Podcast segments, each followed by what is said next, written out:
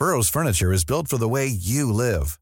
From ensuring easy assembly and disassembly to honoring highly requested new colors for their award-winning seating, they always have their customers in mind. Their modular seating is made out of durable materials to last and grow with you. And with Burrow, you always get fast, free shipping.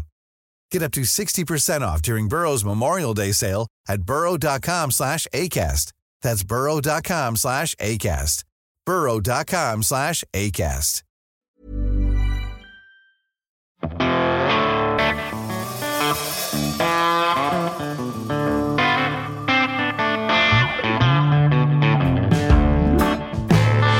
Greetings, music nerds, and welcome to season six of Music Makers and Soul Shakers. I am your host, Steve Dawson, coming to you from the Henhouse Studio here in Nashville, Tennessee. I'm really excited to be bringing you this new season of shows coming to you on the first and third Wednesdays of every month. I have a great lineup of fascinating conversations with incredible musicians, songwriters, guitarists, steel guitarists, drummers, composers, who knows what else. I've been having an incredible time diving deep with these folks, and I know you're going to enjoy listening. Just a reminder that this year I've taken out the short song samples through the show, as things have gotten way more complicated as far as legal use of music goes. So I'll be making an accompanying Spotify playlist to each episode, which you'll find in the episode's show notes and at the website at makersandshakerspodcast.com. So anytime you hear this cute little slide guitar sound, you'll know there's a track to go along with it on the playlist. We have some new sponsors this year, but continue to be largely listener supported. Your help in keeping the show going is always appreciated, and you can do it with a one time donation or a Patreon subscription.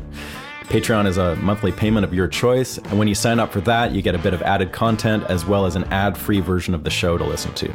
If you don't feel like kicking in any dough, that's cool too, but you can help by subscribing for free on Apple Podcasts or Spotify, or just spread the word by sharing the show, following us on Instagram, YouTube, Facebook, and telling all your pals about it. You can get links to all this stuff, of course, at makersandshakerspodcast.com. Meanwhile, many thanks to our sponsors this season. Please check them out and let them know that I sent you. They are Izotope, Ear Trumpet Labs, Union Tube and Transistor, Black Mountain Picks, and Spectra 1964. Hey there, music nerds, and welcome back to season six of the show. This is episode number 127, and my guest today is one of my favorite slack key guitarists on the planet, Mr. George Kahumoku Jr. And, you know, I've been wanting to get a slack key player on the show for quite a while now, but it just never worked out until right now. So I'm really excited to have George on the show. He joined me via Zoom from his house slash farm, which I believe is on the Big Island, although maybe it's Maui. I'm not totally sure now that I'm thinking about it. Anyway, there's uh, a couple things to let you know about this episode. George is super friendly and was really happy to talk about music and all that. And we actually talked for well over two hours. So I did cut some stuff out. And we even, he played some and we even did some Zoom jamming. And I don't know if you've ever bothered to try jamming over Zoom, but it's a bit of a nightmare because there's a, like this latency problem. It's the reason why recording remotely never worked in real time over during COVID. But uh, I I actually tried to like manually compensate for that as we were playing, and, and we tried to jam, and it sort of worked. Uh, so a, a, little bit of that is in there, but sadly, with Zoom, as soon as the input volume, like what you're playing or singing or talking, the volume goes up, things just go berserk inside of Zoom, and all these crappy compressors kick in. So his lovely playing and singing just didn't translate that well through Zoom. So I cut most of it out just for quality's sake, but I did leave some in because it's just so dang charming and great. And I figured we could all just roll with with that. So it's when he's playing, it sounds a little bit ballistic, and that's why it's Zoom. So there. And speaking of uh, quality control, last or two weeks ago, I had a, a, glitch in the audio. This is on the Fred Eltringham episode, and I would like to apologize for that. I fixed it quickly, but many of you would have downloaded the bad version because that was the one that went out originally. And it had sort of a weird, ghosty extra vocal track in it. And I honestly don't know if it was me or if it was a weird upload glitch. It was probably me. I try and proof everything and get the audio as great as it can be, but somehow this one slipped by. And in any case, if you did download it and you're wondering, it is fixed. And so if you want to fix that problem, you just delete the episode and re download it, and it should be fine now. Uh, thanks for letting me know that it was a problem. I was on the road and it was a bit of a scramble to try and fix it, but I did. I will try and not have that happen again. All right, so what else is going on out there? Uh, man, I had some fun playing last week at the Edmonton Folk Festival. It really is one of the best festivals out there. And, you know, I, I knew that I'd missed playing live and playing with a band. And at these festivals, especially the Canadian ones, they they do these workshops that aren't really what you think of as a workshop. They put you on stage with other musicians who you may or may not know, and jamming and improvisation is kind of encouraged. It doesn't always work, and sometimes it's totally out of people's comfort zones to do that. But uh, the the director there, Terry Wickham, is is really smart and really knowledgeable about music and puts interesting people together. And for me, it was really magical. And the experience of improvising with strangers was it was something that I, I, guess I'd forgotten how powerful it can be, and had some great jams with um, a band called Lunasa from Ireland, uh, Balin from New York. These young brothers sisters called Balin. They're incredible. Check them out. I should get them on the show. And Tony McManus, incredible guitarist, uh, Scottish, but he lives in Canada. And of course, I had my awesome band there too, and we just had a ball. So looking forward to more playing. And what else? I put out an album this week too. It's called Phantom Threshold, and it's a trippy little instrumental pedal steel album. I would love for you to go listen to it. It's on all the streaming places. It's it's under the name Steve Dawson and the Telescope 3, but you can just look for Steve Dawson Phantom Threshold and it'll come up. Or you can get it at my website, stevedawson.ca. And oh, and uh, yeah, lastly, we've been doing this contest for youngsters, and we're about to release the fruits of that, the winners. We pick some cool young songwriters under 20 and remotely record and mix a song for them for free. It's called the Henhouse Express Junior, and the three winning songs will come out next week. So check them out. We're going to release some videos and singles, and those kids are really awesome, and it was fun to work with them. So that's coming out next week. All right, so George Kahumoku Jr. is on the show, and uh, you know I feel like Slack Key is kind of a misunderstood thing. So let me fill you in briefly. We do talk about it. I talk about it with George, and he kind of gets into to what he defines it as. But I think it needs a, a bit of simple clarification because I know that like sometimes when I play lap steel Hawaiian music, people think that I'm playing slack key, and I'm not. That is not what slack key is. It isn't a kind of a guitar. It's actually a style of playing in with fingerstyle and of tuning the guitar. But it's not an instrument. It's a regular guitar. So it's kind of a vague de- definition, but basically any tuning that you drop the pitch from standard tuning, say open G or open D, or one of hundreds of variations of those tunings and play in a certain way and perform certain repertoire, you are playing slack key.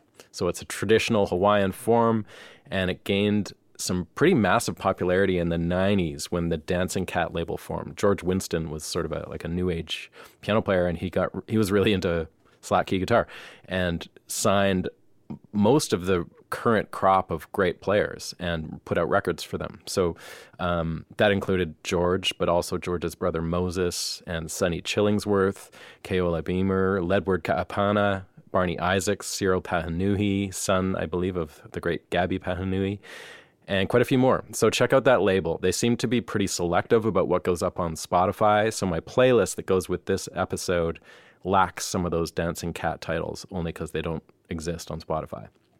So that's the scoop. George is one of the greats. He's an amazing player. He grooves. He's got a killer voice. He plays almost exclusively on a 12 string, which is unusual. And he has his own F tuning that we get into as well. And the first part of this interview includes uh, a lot of really interesting Hawaiian history that was mostly news to me, and I kept it in there because uh, you know it's fascinating. So I hope you're ready for a bit of groovy history here before we dive into George's career and his recordings. He is very active today and still plays a weekly show on Maui called Masters of Hawaiian Music. If you're over there, don't miss it. He's a multiple Grammy Award winner and not to mention a celebrated farmer as well. And his latest album is called Renaissance Man. He's going on tour this fall around the western states. You can get info on all of that at kahumoku.com. And before we get going here, I'd just like to shout out to the folks who made donations or signed up to the Patreon over the last couple of weeks Vaughn Colburn, Jerry Danson. Uh, thank you guys. I could not do it without you. And just letting you know, too, that we're giving away a really cool Union Tube and Transistor Seaverb reverb pedal at the end of this season to a random Patreon subscriber. So if you're already subscribed or do so before the end of season six, you'll be enrolled in that little giveaway. So thanks to Union Tube and Transistor for supplying the pedal. All right, let's get down to it. Enjoy my conversation with George Kahumoku Jr. How big is your farm? How many acres are, are you on? We there? have we have the three acre farming and we fenced in our neighbors about hundred acres. Yeah. And I planted almost five thousand acres of uh, of wild stuff. You know, Wow. I'm going to show you this. This is our Hall of Fame right here. All right, let's see it. We got we went to the Grammy seven times. Amazing. Look at that. We got we got five uh five Grammy. I gave one Grammy to my son. Nice. Well, you got to share it around a little bit. Yeah. So we got we got five Grammys for best Hawaiian music. We got all kind of awards. Yeah, they used to have a Grammy. They used to have a Hawaiian category in the Grammys, right? Yeah, they, they went for seven years and we won five years in a row. Oh man, that's amazing. Did you did you ever go to the ceremony in LA? Oh yeah, yeah, yeah. We, we performed and everything. This Amazing. is our, I'm, I'm also a farmer, so we, we make guava jam. You see, this is a guava jam. These are the fruits and vegetables from our farm. These are our, our, our hunting dogs. They live in the house with us. oh, look at These all are those herding dogs. This is Hoku. This is Lily Boy. We have about 300 varieties of fruits and vegetables on our farm, herbal teas, herbs, Wow. and canoe plants. We also have cattle, horses, ducks, chickens. We catch about 100 feral uh, pigs a, a month, feral Really? chickens, deer. Beautiful. So where where are you? Are you on Maui or are you on a on the Big Island? No, no, I'm I'm I'm originally from the Big Island. I, I lived there most of my life, and then and I played music at the Mauna Kea Beach Hotel. And what happened is they got they they ended up uh, closing for renovation for two years. Yeah. So when they closed for renovation, then uh, then I, the, it was a Westin, you know. Yep. I opened Westin hotels. op- opened up almost 200 Westin hotels uh, throughout the world. At one time, uh, the West was owned by United Airlines. Oh. So what they did is uh, when they opened up a Westin, my brother and I would travel with it and, and actually open up all these hotels for the Westin. wow. And then we could travel, and they were owned by United, so we, we got to travel the world, play uh, on United for free wherever we wanted to go to. Yeah, I mean, we we uh, we played for the private parties on the boats, whatever. You know, Amazing. I had music on the Descendants, the movie The Descendants. Oh, I like that movie a lot. Actually, that was good. George Clooney, yeah, Yeah. They paid me forty thousand for each song, and I did uh, four songs on there. Wow, that's pretty nice. Well, you're talking about Adam Sandler movies. Were you involved in Punch Drunk Love at all? No, um, you know, I don't even have TV and stuff. Actually, Adam Sandler was one of my uh, students. I taught him how to play ukulele 20 years ago. Yeah. He would come to Hawaii all the time. Just before he had all these kids and stuff. So I was wondering if we could maybe talk a little bit about Slack Key in general, um, Okay. because I think I think a lot of people misunderstand the term a little bit. I know I know what it is, but I but I would like for you to what I find interesting about it is that it seems to be one of the last art forms and certainly one of the last guitar styles that seems to be taught almost from generation to generation more than any other way. It's it seems to be sort of like a family thing and I was wondering if you could just sort sort of talk a little bit about your history with Slack Key and uh, how you got into it and if in fact for you it was that kind of a thing where you were learning from like uncles and and parents and Yeah, stuff I like learned, for, I learned from my great great grandfather. Yeah. oh yeah And uh, yeah, so, well, let me give you a little a story about this because, you know, this I, I did some research on this. Anyway, in 1793, George Vancouver dropped off a bunch of cattle on the Big Island. And there's a couple made on a, he dropped off for King Kamehameha the Great. And what happened is that they, uh, they, they put a couple, and I think they started off with like four bulls and 20 cows. But by the time they reached Hawaii, they only had one lame bull and five cows left. So they let them, I'm from the Kona Coast, like I said. So they let them go at Kealakekua Bay. And then in less than 50 years, those five or six cattle grew to almost a million. Could you believe that? whoa Yeah, I mean that's how fast they grew. And, and then at the time, uh, you know, what do cows like to eat was grass, right? So our housing at the time was thatched grass. So now we had a housing problem in Hawaii due to those cattle. They ate all they're eating grass they're eating the houses Yeah. So so So that's, a, house, a that's a housing crisis, all right. right. So so so what happened is um along comes another sea captain, uh, by the name of Samuel Parker. He marries the great granddaughter of King Kamehameha the Great. And for I think it was thirty dollars or something, he gets like you know three hundred thousand acres of the, on the Big Island. Wow. You know, and then uh, so what he does is he has connections over. This is in eighteen thirties, right? He has connections over in um, Monterey, uh, California, and also it was when California there's a gold rush. There, there's a shortage of uh, of food, especially uh, right. beef. So he cuts a deal with the Vaqueros Cowboys, and from actually most of them um, came from Argentina. Okay. Uh, a few were from uh, from California, but they, you know they're they, they were you know real Paniolo. I mean, we call Españols, and uh, Hawaiians don't have an S, so we changed it to Paniolo instead of Espanol. okay. That's how they, they got the name. And so by day, they, they'd run up the cattle and they, they actually would swim the cattle out to the boats, Wow. uh, the ships, and then uh, and then uh, and then uh, lift them up, put them in the belly of the ships, and then ship them back and forth to uh, to so that the the the cowboys taught the Hawaiians how to do this, yeah. And at night they they bust out the guitars. Now they had three different guitars. One called the guitarron that played the bass, like a three or four or five string. You seen those big guitars? Sure. Then they had a, uh, uh, a, a five or six string catgut. They, they they did the strumming. Yeah, you they, they did the strumming. Like a like a like a charango sort of or different than Yeah, yeah, yeah, yeah. that? Okay.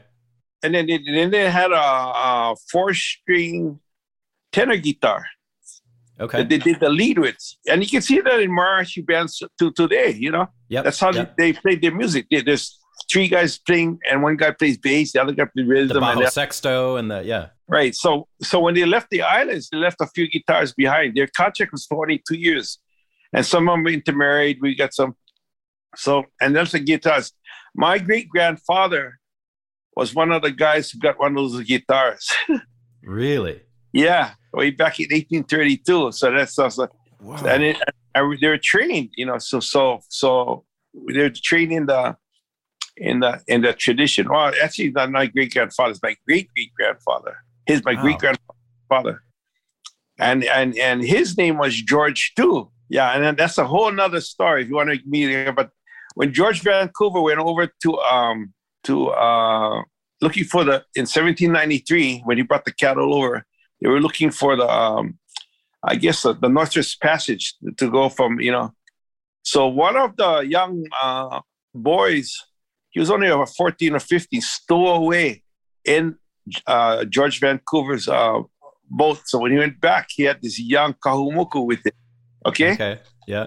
And then somewhere over, off, off of Nova Scotia, there was a huge storm, and the first mate fell overboard.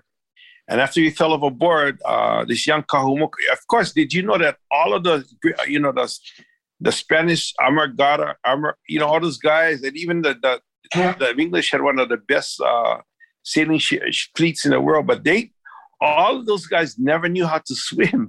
Really? Yeah, all this, all English and all Spanish guys, they don't know how to swim. How useless is Yeah. that?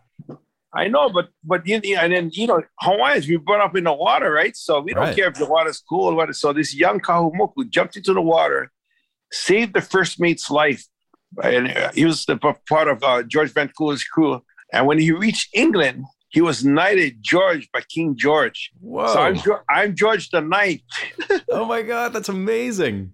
Yeah, and the so reason your, I know that was like your great great grandfather great, or yeah, yeah, great, great, uh, three great, uh, probably four great grandfathers away, and then his name was George. Now I don't, I don't know about, about that, but there's a, there's a whole bunch of Georges that became famous. One of them, uh, Akahumuku's. Another one, uh, you know, was trained by the Mormons. but uh, uh, what's his name? Uh, I can't even think the in it the whole Mormon guys. So he was arrested by the Catholics because they were uh, going by two by twos. So they they, uh, they moved the whole colony. That's again from the Big Island. They moved from Kohala over to uh, Lanai, and the 200 they almost died after 11 years of drought and everything in Lanai.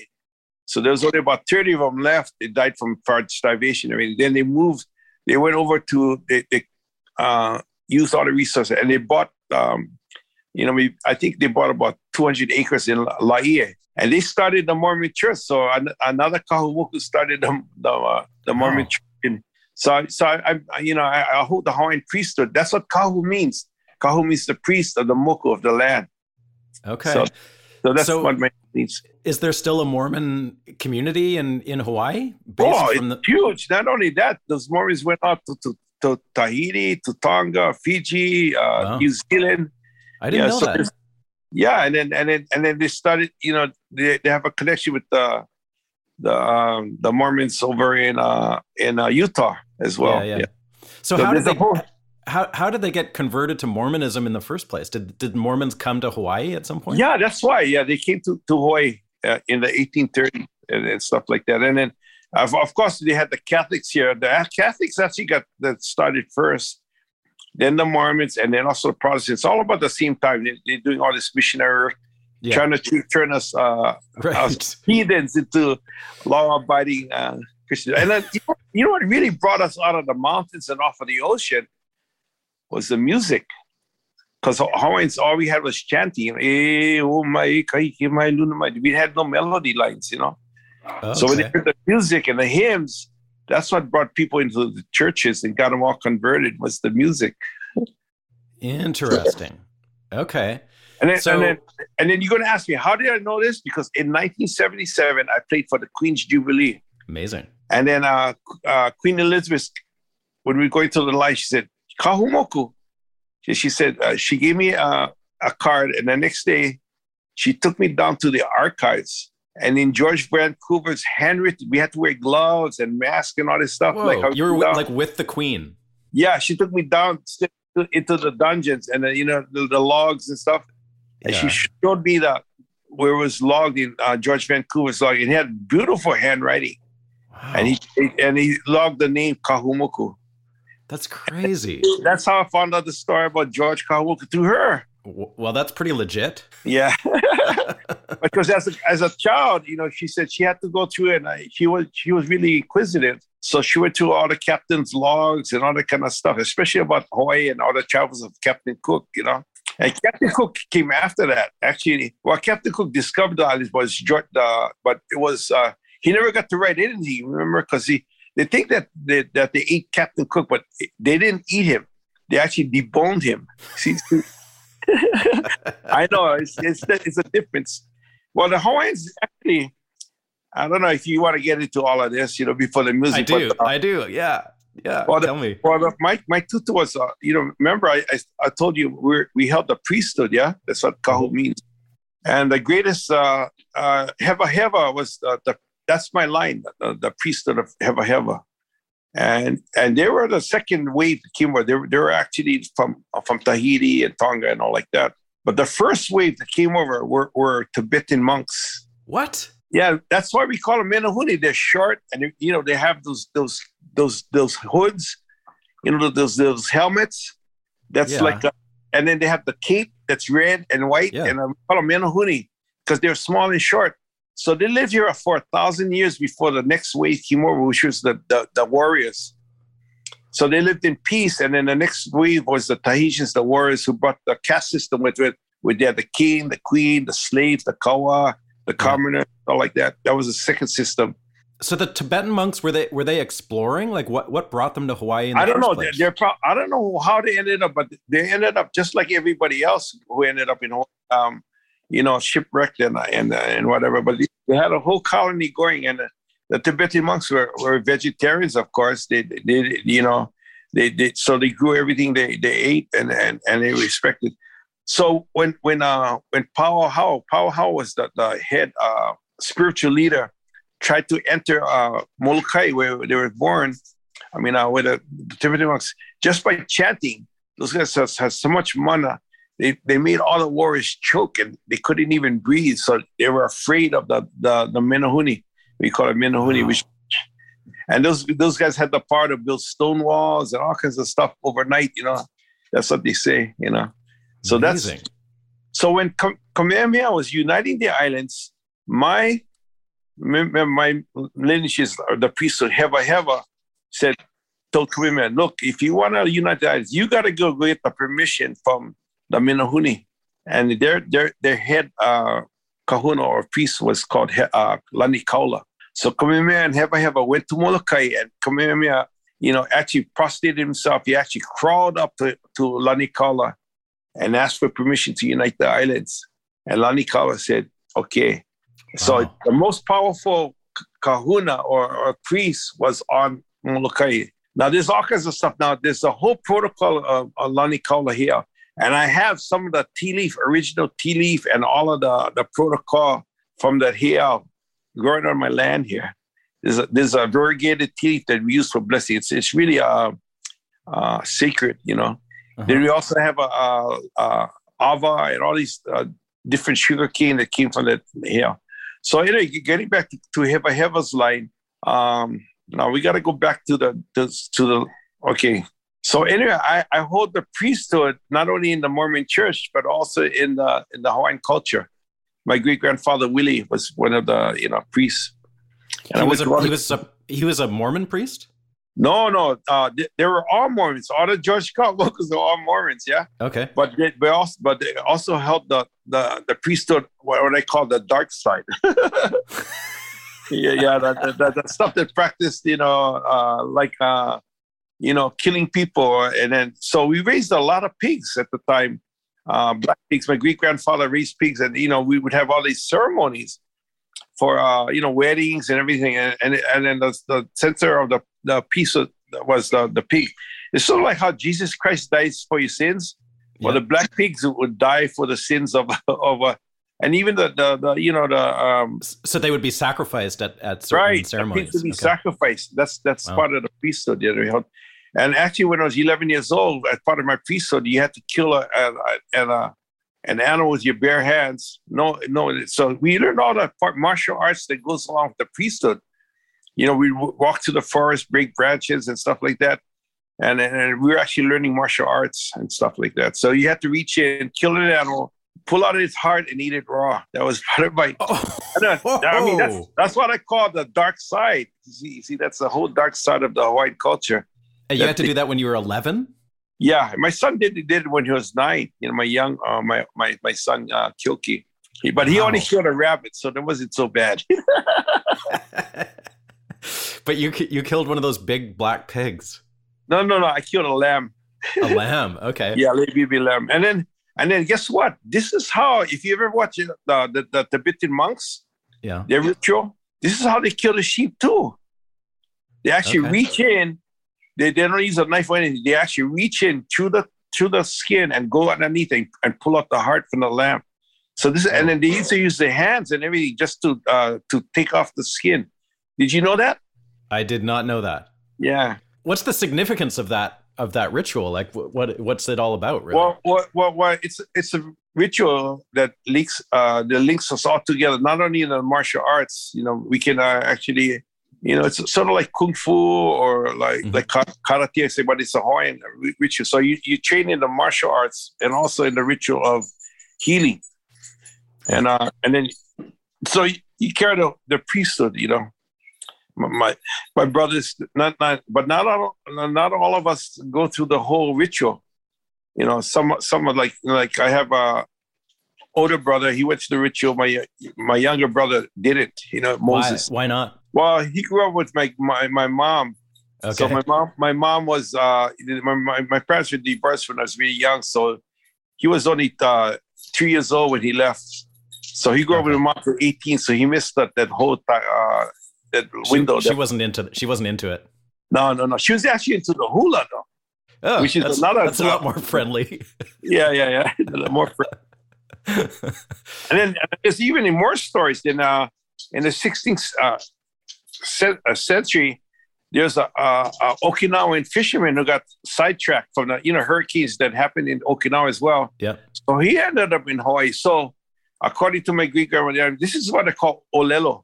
It's, it's passed on for generations just by uh, there's nothing books written about it. It's just if any book's going to be written, I'm I'm writing about it. Going to write about it anyway.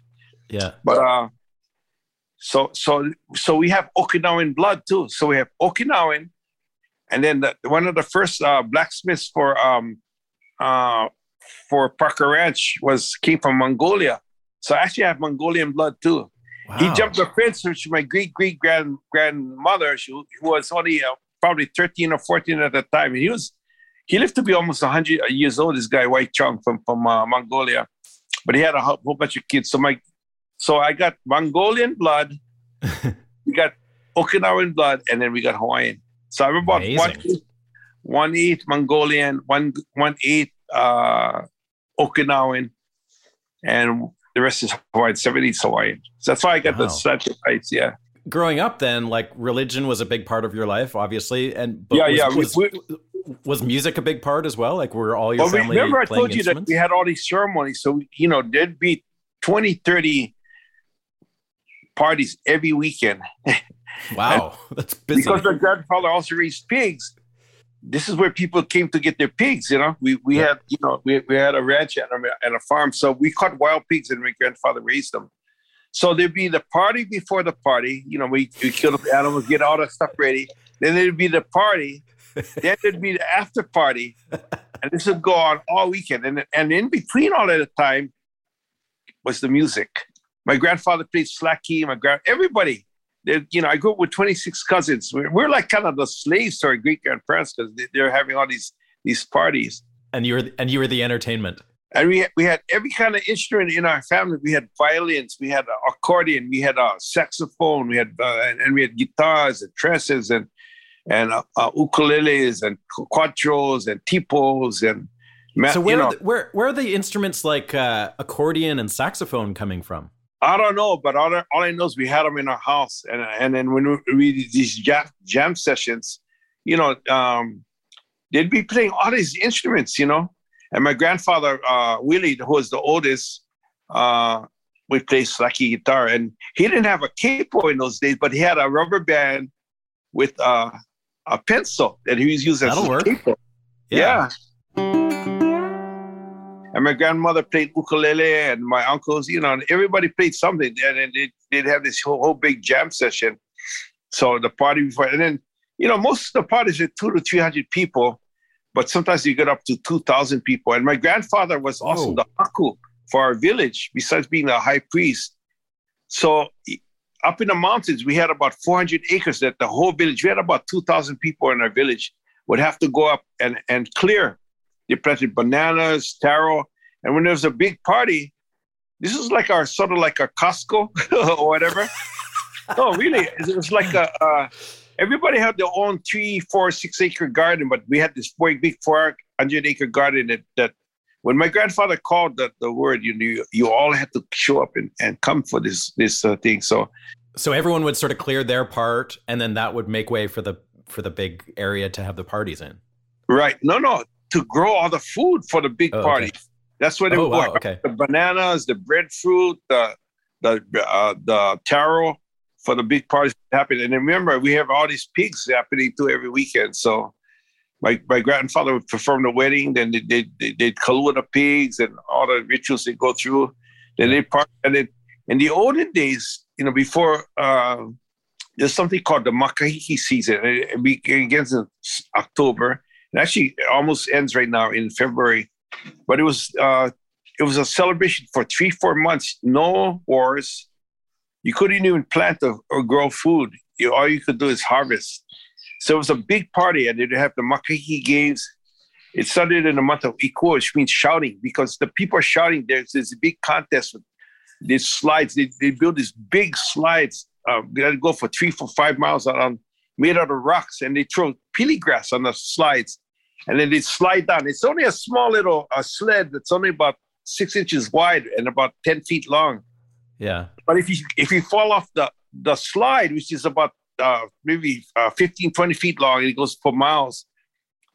Uh, you go into the rocks and you bust your teeth and everything. You know, you, oh, shit. I know. So they, they, they made these contests. They had, you know, the surfing contests and all that. So the reason they're shouting is it's like a big football game. There's been hundreds of thousands of people lining all the, the with guys. And then, and then when the guy goes and he falls into the bush and he gets off for busted up, they go, oh, they go, oh, hey, which means, oh, shucks. And if they got down to the bottom, and they go, they go, my kai, and you have a hundred thousand people, you know, shouting oh for all these games. And there's there'll be arm wrestling and all these contests, spear throwing, uh, yeah. bow and arrow, and then uh, there'd be hula, and all these games. There'd, there'd be guessing games like chess too, like they mm-hmm. called um, Konane Stones. So anyway, that this this was all part of. So it was during these times that uh, that that um, in the olden days, but the, the missionaries did away with all that. They thought it was all heathen. right. Even the oh, hula, they actually banned the hula, and it was until uh, 1860s that uh, when David Kalakaua took over, that he reinstated the hula and all the Hawaiian cultural things. In fact, yeah. in the 30s and around there, they, they, they took down all of the ancient heiaus and uh, the sacrifices places. Oh, they terrible. did away with this. But the Hawaiian uh, culture went underground. Yeah. So we still practice, as I say, the dark side. Right. we right. were we were Mormons and Christians, and and not only that, my grandmother wanted us to uh, go to this all Hawaiian school in Honolulu. So we're yeah. from Kona. So she took 26 of us cousins. We uh, we went into the house. My my dad and my uncles worked for uh, Fish and Wildlife, and they worked for the government. They actually worked on the atomic bomb. No kidding. Kwajalein Enewetak and all that. When they shut them off in the in the Pacific, my it was my great grand uh, father folks who uh, not my great my dad who was, was part of that. So all the they and then when the fish came floating up, they ate all the fish. So all of my my uncles and my dad became infected with uh, um, radiation or whatever. Radiation. They all died young. So that's oh. why we were raised by great grandparents. So I went to this all Hawaiian school in Honolulu called Kamehameha you know. And there's all 26 tried, but only two got in. My, myself and my oldest brother.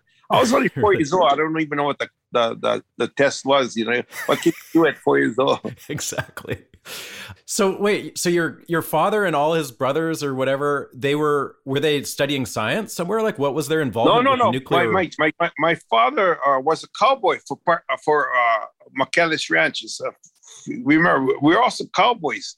I come from a family of cowboys. Right. So my dad so used to break horses, but he learned how to do uh, diesel. He learned how to take apart motors and he fixed all the diesel uh, caterpillars and stuff that. So they needed diesel mechanics. Oh, so wow. he knew how to fix. it. That's how he ended up with. And he took his his brothers with him along because he needed other helpers too. Yeah. Yeah. So so so, so they would uh, build up all of these structures on the Inuit talk and all of that. Then they bomb them. You know. Right and then, as, and, as but, tests, nu- right. the nuclear test. This is like and, in the 50s. these guys would go back over there and rebuild them all again, and they'd bomb them again. Oh my god! Yeah, was, so was that's that, what, what island was that on where they were doing all that? They, they, they, they did that. All I know is he went to Kwajalein, and then we talked the Bikini Islands. I don't know. I know the rest is all top secret. You know, I don't know right, what. Right. But all, all wow. I know is they died young. They, they died before they were even 50, 50 years old. Oh, that's from that's, poisoning. That's a total tragedy. Yeah, my mm. uncle.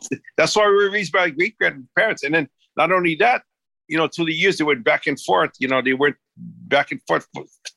My whole life, my my dad was away uh, almost 18 months out of the year. Then he come home for six months. Then he go back for another 18 months, and he did that for most of his life wow. until he got older. Then he worked. Then he stayed home and he worked for Fish and Wildlife here in Hawaii yeah. again as a diesel mechanic. wow. So who was the who was the one that you learned to play guitar from more than anyone else, or was it just like everybody was playing? No, my my great grandfather. Uh, because my dad was never around, I was trained by my grandfather. But remember, I had all these twenty six cousins. Yeah. They, we all could play any instrument there was, but really? I, there's a cousin who was two years old for, older than me, Michael Naihe, uh-huh. and he was the one who stayed back with my great grandmother in in Kona you know, and it and uh, and the rest of us went to Honolulu. So he learned slacky the best from my great grandfather.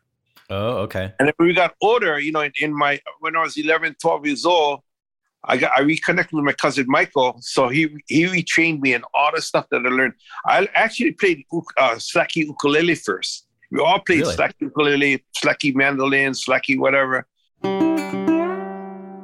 we about 19, 11 years old, then the fingers big enough. Then I transferred that same teaching to the, the, the, guitar, but now we added the bass, you know? Right, right. So basically, slacky is slackening the strings, and you play bass, rhythm, three guitars on one guitar. You play bass, rhythm, and lead all on one guitar by loosening the strings. And there's there's hundreds of tunings. And my grandfather had uh, his tuning actually, my great grandfather's tuning was in E flat because he tuned to his voice. Oh, okay, interesting. Yeah. So that's how I played. But then when he started playing with the other players, and then and he go to school, nobody can play in E flat. You know, how do you play right. guitar in E flat? How do you play uh, ukulele E flat? And he, I mean, he can play saxophone in the E flat. You know what I mean? Yep. But you violin, all of that. So I ended up uh, tuning my guitar to F, so that I can play with other players. So can you can you tell me what the tuning is, or is it is it? No, no, no. It's secret. It's okay. The tuning okay. is a CF CF AC tuning. That's the tuning I play in most times. Okay. Okay. And with that yeah. tuning, I can play in any key. Right. I don't have to use a capo. I can play in C, E, E flat, G, anything else. So if I play in E flat, then I, I then if I want to play in a, a, then I gotta, you know, I use my finger. I mean, uh, my finger to to uh, to on the first fret. Then I'll come to E and then F. But it's easier to do to, to play in F than than to, it is to play in E flat. So I tuned my guitar to F. Got a lot of play. And I started playing with these other ukulele players like Anthony Gino Chiave, uh, Uncle. Richard Hoopii, and they, they, they, they modulate, but they always start off in F, then they go to G, then they go to A, then they end up in C. So it's easier for me to, to tune my guitar to F. so a lot of a lot of a lot of traditional players are play in, in the key of F. That's a that's no, a... no, they're playing G because okay, this yeah. is the thing. Remember, I told you those Argentine guys who came over. Yep. Okay. Their tuning G. was it D G D G. If you go, in fact, you go to Argentina, they're still playing the same tuning till today. Right, right. That's so it's D G D G B D. Right, right. And you and know then, that and then some slack guys, some slack key guys, change the the middle G to an F sharp, right? Right. Then you get that that that that, that hammer on where you got to do that hammer on that we call it wahine tuning. So it's one finger tuning. Right. Now, right the banjo is tuned the four last strings, just like the, the, the so I can play banjo really easy too because you know yeah. the, the, same fingering, everything like that. So you yeah. see how it's all tied in, and even the steel guitar. Okay, the steel guitar was born. Uh, was this guy um, Kekuku? Him and his, and and what happened is Joseph. Uh, Joseph Kekuku. He was going along a railroad track, okay, and they they, they found one of those railroad ties Okay, and and they, he was playing slacky guitar all the way up until the, uh, it was uh, I think uh, 1778 or uh, no, not 18 1800s. So he went, when he went to school at Kamehameha, just by accident, he dropped that that that that railroad tie on his guitar and it went and made a sound. so he he played with the railroad tie, uh, not the tie. Yeah, it's it's one of those spikes that you put into the yeah that's a heavy slide, man. Yeah, so that's that's what he used in the beginning, and then he they went he went to community school, and he what he did is he he took off all the edges. So the railroad tie is kind of square, so he made it round and he made it fit his hand. So that he he invented the and then later on, you know, and and then and then and then he traveled around the, the, the world, and then another guy Sol Hoopii picked up on that too, and, he's, and he's, he's one of my heroes for sure. And they played, they played, they they uh, and you know they played for the World's Fair. And those days they would travel by train all across to New York, you know, for the New York uh, World's Fair and all like that. So as they're going along, they're meeting, they're they're playing, stopping in these little towns and everything. They so they'd have these jam sessions with all the blacks and all those guys. That's how those guys picked up the the the, the swing the, tunes. Right the the, yeah. the, the the steel guitar, you know, all over there, and then uh, I, I, mean, even uh, even the the you know the, the southern guys, the, the, the country west, they play steel guitar. Totally, it's almost the same tuning, that, but yep. it was started from those guys. It's really interesting to see, like after that expo happened, I think it was 1927 or something, the, right, where Sol Hoopii sort of took off, and then he and then he influenced all of America really with his playing, but also he was influenced by the by the songs because he started playing like Irving Berlin songs and stuff like that after that after that year. Suddenly he was playing jazz tunes, which is really interesting too. Yeah, yeah. In fact, he started uh, incorporating jazz tunes into Hawaiian melodies. Yeah. You know, like dun dun dun dun dun yeah, yeah. Sweet Lake Kalihua. That's that's those are jazz tunes. You know, we would never I play. Because our actually You want? Can I grab my guitar and just show you? Uh, sure, please do. Yeah, yeah, that'd be great. Well, I'll, sh- I'll show you. Let me go get my pick in one of my guitars. Okay. So so why F? I, I'm I'm I'm still not clear. Like why not G? Why F? Remember I told you I played with uh with with all these guys who modulated. Let's Yeah. let's say you let's say you're playing in a slacky um F in G. Yeah. Now, now you gotta hold too many fingers. You gotta go around and everything like. I'll go show you right now with my guitar. Okay. All right. Good. Great. Do you have a a C on the bottom? That's that's your low yeah, your C, low string. CF, CF, ACF. Okay. You want to get a guitar? You want to play along? Sure. Well, actually, with Zoom, there's like a weird delay, so I can't really. It'll Oh, sound okay, really okay, weird. Yeah. I'm deaf from tuning 1200 piece for 20 years, so I'm kind of deaf. So I, I tune by uh, by sight, not by ear. Mhm. So so let's say I'm in F. So Uncle will sing. Um, let's see. He would say. Um, so we start off with F. Henne henne ko hoa ko ale apa. Kamea mau mau ia for you and I. Then switch key, not G. Kau i lama ke ahine ke honi ko kino. Ka mea mau mau ia for you and I. Then he go to A. I always have met our lips not yet. You see how it's easy just to do uh, yeah. for you and I not to see. Now let's see, see, see. Ay na may kapwa na ko hale hale apa kami mama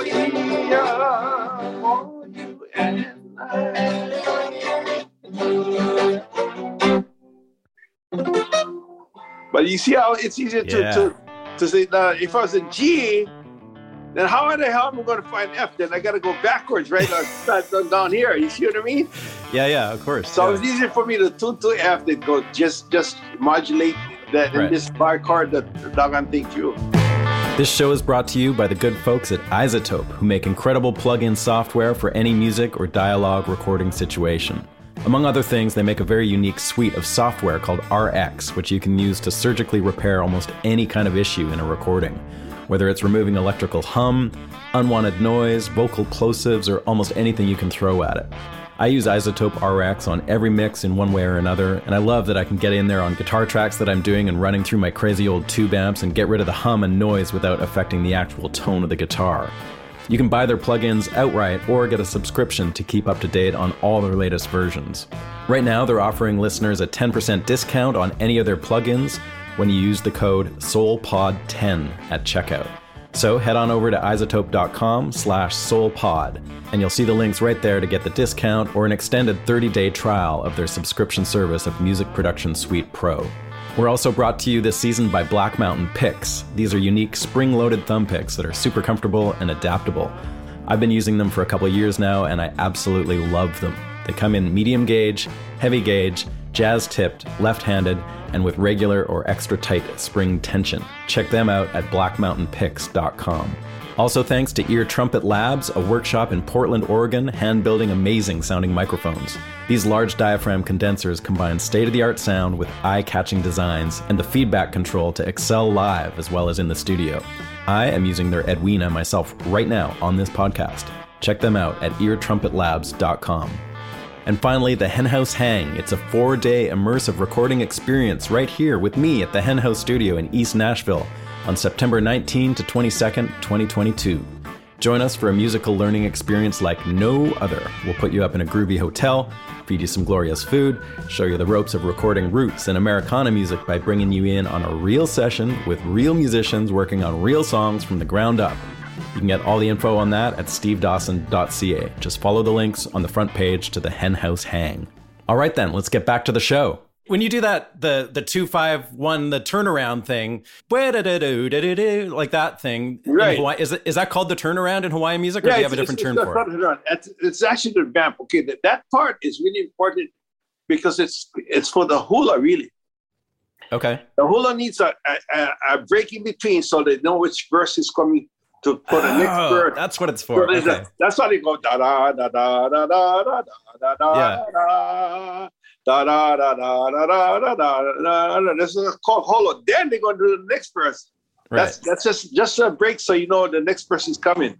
That's the Yeah. only reason for that. Because it usually it usually repeats two or three times. Like I know it as. Uh, yeah they they, they, they do they do the kaholo two times just so that, that they can uh yeah like the-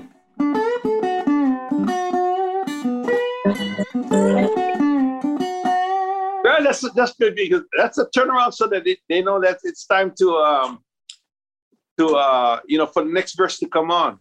That's a Okay. break. So that's all it is. yeah, yeah. And Nice. they, they, they, they incorporated that hula into the, all of the music. Now, now all of music, uh, Hawaiian music has the turnaround inside of it. You know? right, right. Yeah. Yeah. Um, so how how did you end up playing the 12 string? Because that's uh, that's sort of a unique thing, right? Okay. What happened is when I was a young boy, um, I saw Peter, Paul, and Mary Oh, yeah.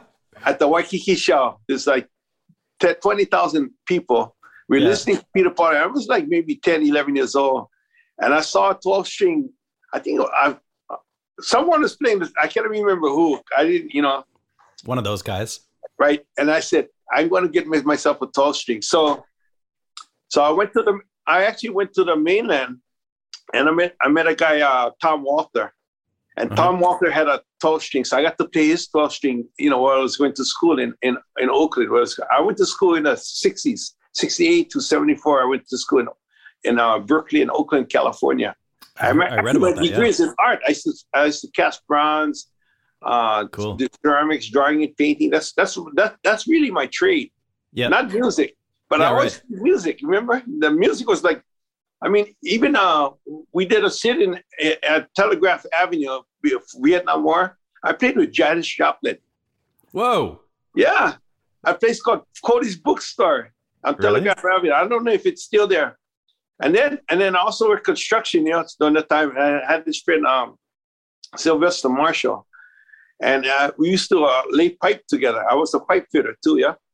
Uh, we, we built the whole port of Oakland. We laid in all the sewage, the water pipes, the, the, the and so Sylvester had a blues bar in Seventh Street in Oakland, in a Okay. bad part of town, you know. And they, they- and it, just so they had, they had a nice uh, nice street um, farmers market. I mean, it's uh, like a whole block of open. You know, they get fish and pork and live. It's like an open market, and uh, so BB King got to was playing blues music at his blues bar, Sylvester. And when and I played with BB King too. And Bill, the other thing I had in common with BB King is we love to cook. Now BB King actually traveled with five suitcases besides his guitar. Yeah, I I forget it. Lucille was his guitar. Yeah. and Lucille had a real suitcase with with um, clothes in it, and the rest of the suitcases was pots and pans and his cooking stove. Really? He traveled with a with a Coleman cooking stove, and he cooked his own food wherever he went. Wow. That That's guy cool. can cook. So you know, so so you know, we go. I go to play in this blues bar, and So wait, are are you playing are you playing slack key there or, I or play at that slack point? key. Yeah, he Okay, plays yeah. slack key. He, he plays mostly in E. So Yeah. you know, and remember, I was to E flat in those days, so I just tuned my guitar to E. It's easy to Okay, just tune E. You know what I Yeah. mean? And and he hardly modulates. He just you know plays Yeah. it. So I, I played E, and I could I play. But but the amazing thing is, we go over to the market, and he'd buy these. He'd buy like he might 10, 15 pounds, 20 pounds of ham hocks. Yeah. And he bought it. He had his big pots. He put them inside of there. He made his turnip greens, and he he. I mean, I, that's where I didn't know that you could make uh, black eyed peas and us. For us in Hawaii, it comes in a can. Right. But right. he'd buy the fresh beans, you know, and he'd he'd soak it overnight and put salt in it, all this stuff. And I I never ate okra before in my life until I met BB King. I ate fried okra, and he'd That's even crazy, chitlins. man. I mean, we left the intestines of the animals, you know, but he, he made fried chitlins and black Yeah. eyed peas and this ham hocks and uh, oh So man, so he would come through Oakland for like he'd do like a week of shows or something yeah, and he'd hang but out he while do a week of shows there at the Blues Bar in Seventh Street. So he'd be there, and uh, and and uh, you know, were you opening for him, or were you were you no, like no, sitting no, in? I just I I just play. I to get on the stage and play with him live. He do his own show. You know, he had his own thing going. But then, you know, when we're cooking and we're waiting for this thing to boil down, then we just jam, you know? Awesome. That is something I, w- I wish you'd recorded that. I'd love to hear that, man. That's uh, you know, we didn't even have iPhones or, you know, yeah. I had a tape recorder. That's about it, you know? But oh, I didn't think I didn't think about recording those things, you know, when you when you you the only thing that would make like, a great combo, like the real traditional electric Chicago blues with some with some uh, slack key. That would be a great combo. Well, the only thing I recorded, you know, was on my uh, my lesson, my my boring uh, lectures. So tell me what's going on with your right hand. You've got a thumb pick on. You don't use finger yeah, picks yes. at all. Uh, well, before I oh, used to use all five fingers, yeah. But oh, I ran okay. a slaughterhouse and we are cutting. I cut down here, so I cut these. So these three fingers yeah, I, I lost uh, the. I cut it actually right down here, and it, so I lost the fingers, and it took me years to get them back in it. But then in a, in a, in the two or three years it took me to rehabilitate, I learned how to play with, only with two fingers better. okay. So so it's thumb and index finger is most of yeah. That's all. The, so I started playing the. So this bass, this play bass. And this is doing the like what we call brush. da da da I'll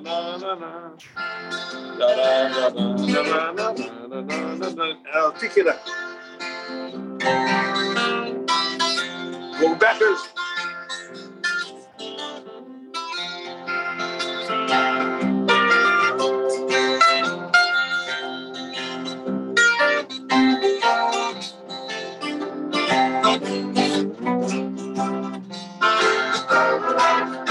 Okay. Now here's, here's one of those uh, Sol Hoopii tunes called um, and this is a jazz tune.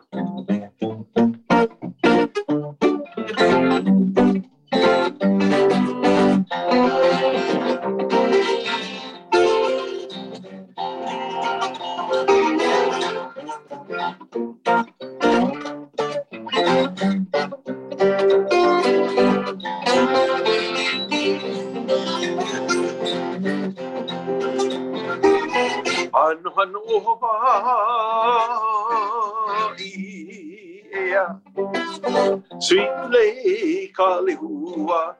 Bob used to love this song.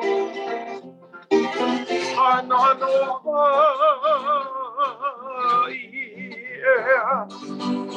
Sweet Lake Kalehua.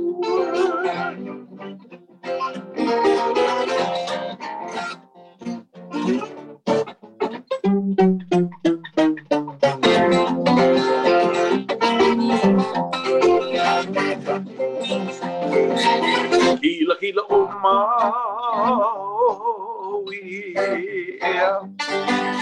Sweet Lady Rosalani Oh, oh, oh, yeah Sweet Lady Kailima, I forgot what flower I'm on. Oh, yeah. Sweet lay. Now this also verse that goes Haina ya my kapuana, which means let the breath of song live for generations to come. Remove the remove the kapu or the sacredness for all to sing so the song can live on. Some songs are so sacred you cannot you know, share it, but this is the one that you can. So. Haina mai kapuana.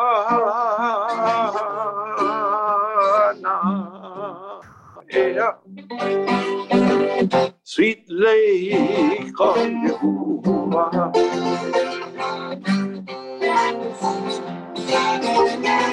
Ay na may kapwa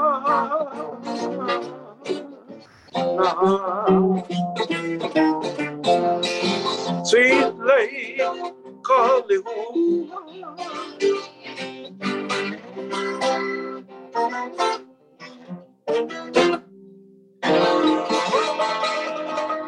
yeah. So Beautiful. Love it.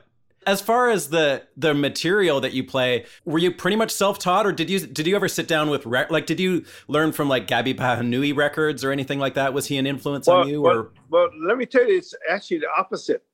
Uh, Gabby Pahinui learned from my guy Brown, okay, and Yeah. Brown uh, at Kakaako, and, and Brown was one of my, my great grandmother's first cousins who played slacky Oh. because Gabby, yeah, Gabby wasn't actually a uh, uh, uh, Pahinui at all. He was a Hanai to the Pahinui family. He was a Kaha, Oh. Kahahawai, yeah. So he so so so he he learned, he learned that slacky from our family. oh wow, that's crazy. Yeah. And then and, and the tutunis he learned came from Waipio Valley and all like that. So, so but but his his original family came from the Big Island, but it was Hanai to the Pahinuis. Yeah. Oh wow, okay, neat. So that's so the so the tunis that that. But yes, I would listen to his uh, albums as well. Like even he love it. A song he think became was actually written by by um by um Stam Leah. It was actually from the Big. So all of these tunings, and they were actually like there there were actually chants. You know, like like he love is like this. Kumakakai kenaya ilave kapapalo himaya umakele ui u. There's all these heya ke. So I'm trained in, you know, my great grandfather was a, uh, my my grandmother was one of the students of uh, Anton Ka'o'o, and Anko Ka'o'o was the uh, the hula instructor for King David Kalakaua. Wow. So my grandmothers uh, were trained by Ka'o, Anton Ka'o, uh, in the 20s, 1920s, how to do the hula and all like that. And they survived, believe it or not, they survived um, because, you know, nobody in those days paid you to do the hula. So Right. this they survived uh, the t- tradition by making okolehao, which What- is what- what is white that? lightning, white lightning, Oh, they're hooch. Hi- 180 proof green frame out of the ti leaf. See, wherever this plant called the ti leaf, I'll show you pictures of it later on. Yeah. The root underneath, they would boil it and steam the root and come out black like molasses, really sweet. And they add um, yeast to that, and then they'd ferment it. It would drip, come out white lightning. You know. I'm Sandra, and I'm just the professional your small business was looking for. But you didn't hire me because you didn't use LinkedIn jobs. LinkedIn has professionals you can't find anywhere else, including those who aren't actively looking for a new job but might be open to the perfect role, like me.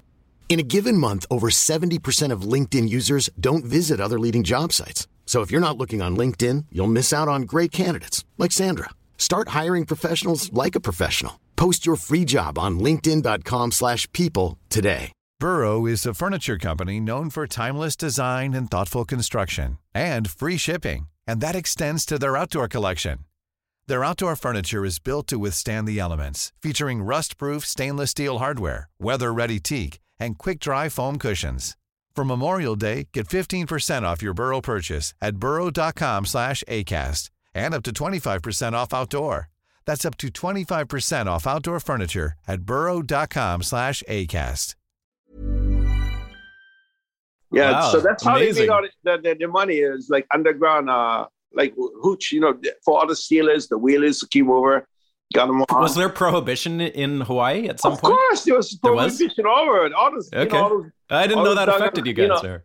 all the Mormons, the the Oh, right, of course. all of those Yeah. guys, you know, they, they didn't want any of us. But but but my grandmother was a Protestant. Yeah. so she's all they, they they drank. But uh, yeah, I gotta even tell you the story about how we became. So we went to Honolulu, 26 of us cousins, and, and it's it's hard to feed a lot of kids, you know, like that. So we became Catholics. we got up, became Catholics because they served pancake breakfast and uh, orange juice and scrambled eggs That's a good reason. Yeah, sure. at six o'clock in the morning. And then at noon, we became Mormons because they served tuna sandwich and uh, and orange exchange juice. You know, the kind you buy one can and mix it with ten cans of water. but uh, so we that's not. And then in the afternoon, we became our holy rollers. That uh, the the the um the Filipinos had this holy roller church, and they served this all these tescurons, all these uh and a coconut with the mochi and rice uh, pudding desserts. Then once a month they'd have these big luau's at the Protestant churches. So we became Protestants once a month. and then once a year. Wow, you guys these, converted a lot. yeah, then, and then once a year they'd have these big bon dances, the Buddhists, you know, where they, they, they celebrate the, the, the, coming year and uh, the death, you know. So they'd have free rice balls with dried uh, dried fish and stuff like that, and uh, pickled vegetables. So of course we became Buddhists, and we did the bon dances and everything like that. and then, That's amazing, man. And then we li- where we lived in the Pauoa Valley in Honolulu, is next to the Chinese graveyard. So whenever we'd hear this, the the the the, the graveyard um, fireworks, then that's that means that's the end of their their funeral. yeah, and then party time. They, they, the party's over. Then they're leaving, but on the graveyard they leave whole roasted pigs, ducks, oranges, Whoa. all these fruits, money in coins. They wrap money in for for the the you know the, deceased to go on to the next world. Of for the course, ferryman. We'd be waiting because you know there'd be 200 kids, but they're waiting for them just to leave, so we could eat all of that stuff. You know, they'd have these, oh you know, these dumplings, uh, uh, bao, and you know, manapua uh-huh. and all of that. I mean, the thing would be loaded. Like this is a journey for you know, you could feed probably about 50 people. Wow. With all of the food. And so we'd go over there and we raid the gardens. So like, well, nowhere, nowhere, wherever we were, I mean, that valley was big. You know, yeah. it goes about five miles and about two miles wide. But when you hear the firecrackers, man, we just drop everything. We start running as fast as we can. get in line, man, to get all the great Love food. that. That's so, amazing. So that's the kind of that, that and that, this is how we grew up with the, with the music. And of, of course, we we we heard, had uh, something we call ohana at every night, you know. And doing this ohana, we do something called ho'oponopono, which means to to make right. And we go around the room, and, uh, and it's based on four concepts. Number one, I love you. I'm sorry if I did anything wrong. Please forgive me. And I'm thankful for this. So we do this every night with each of our members of our family. Go around and around, and you do this thing. And at the end of it all, of course, we play music. Right. So we got to practice all of this stuff all the time, every day. This is that was the church. Were Were you ever performing for uh, like paid audiences at that point, or was it just like a family thing that you were doing? No, it's a family thing. We never got okay. paid for it. Okay, I got started getting paid at 11 years old. Oh, that's a good age. What happened is I wasn't really paid. It was like tips. sure, that's the same thing. So, so anyway, in my family, I was always the even though I was in the oldest, I was probably number eleven out of in age wise, from you know the youngest all the way up to twenty six year olds. But I was always the one who's always. Uh, I was very sickly when I was young. I, I, I almost died, so I had um, asthma. So oh, wow. my grandmother kept me close to her side. I couldn't go work with the other kids, so I always felt like I had to prove myself. In fact, my uh, one of my classmates, uh, Kimo Spencer, said, "You know, George, you're an overachiever because at my age, I'm almost 72 years old. Yeah, I'm I'm I'm still killing pig. The other day, I killed pig. I'm still uh, roping cattle and all like that. Doing it. They're yeah. still doing it. And the thing is, because I, I, I was, I'm, I am an overachiever because I had to prove to my other cousins, 26, that I right. was just as good as them because they were doing all the work. So I was either always sickly and all the time. But when I reached 11 years old, my grandmother finally let me go out. So I started to swim. I started to surf. I started to do all these things. So 11 years old, we went to, over to my auntie's house in uh, the neighbor housing. And she was also babysitter of us. So she had to push more. And she said, okay, I'll give our guest. Oh, she's going to give us 50 cents to mow her lawn. so we mowed her lawn with the, you know, the old push button. Yeah, sure. I got so I one. This, so I mowed this lawn. She gives me 50 cents. Then her neighbor says, okay, can you do my lawn? Next thing you know, we have 200 lawns the neighbor housing. Because if we didn't mow the lawn, the naval would housing would send their crew and you got to pay two bucks. Oh yeah, bargain. Right. So we were the bargain guys then. So we come over every weekend and we, we move. And we start with the Pushmore. Then eventually I bought one out. One, uh, but I was the guy who got us all started in those businesses. Yeah. Okay. Then then then she moved off the island. She she was in a neighbor housing. My, my my uncle Jimmy got stationed in Okinawa. So so that there we didn't have a connection. We had no reason to go to neighbor housing. So then my dad got me a job working washing cars. He got all you know, and for for 10 cents of a dollar. That was my first job. You get to wash the car, then you got to whisper. You ever tried to whisper sand out of the with a whisper off of carpet. Oh yeah, It's- sure. It's a forever. it's a killer. It's not that Yeah. easy. All those tourists. Then you got to put one can, one one coat of turtle wax around that whole car, and you get a tenth of a dollar. Whoa. So my goal on a Friday afternoon at I think I was 11, 12, 13 years old was to do 10 cars, make one dollar. And then on Saturday I go to I, I get a longer day so I can do 30 cars and make three bucks. Whoa. So during one of my uh, breaks, I'm, I went to my slack key now, 11, 12 years old. I played slack key. A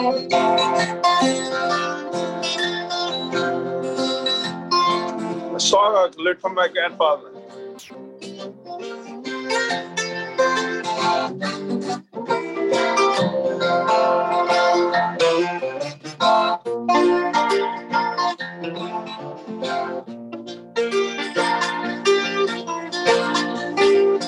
Stop playing this song. Go to one of them breaks. Beauty.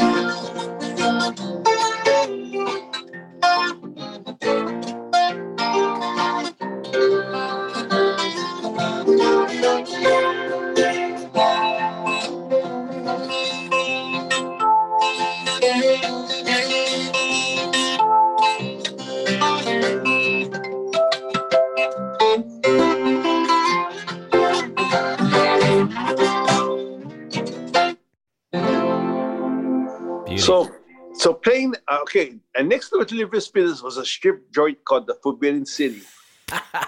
From ten o'clock at, to, at night to uh, six in the morning, it was like where all the, the sailors, the, the Yeah. uh, was quite the, quite a scene there, I bet. from ten o'clock at night now to six. But from three in the afternoon to eight o'clock at night on a Friday and Saturday is where they'd have uh, ten cents a pitcher of beer, and they'd have free pupus. They'd have spam and cabbage. Mm. spam and beans, spam and onions, and boiled peanuts. and the place was packed. Two to three So much thousand, spam.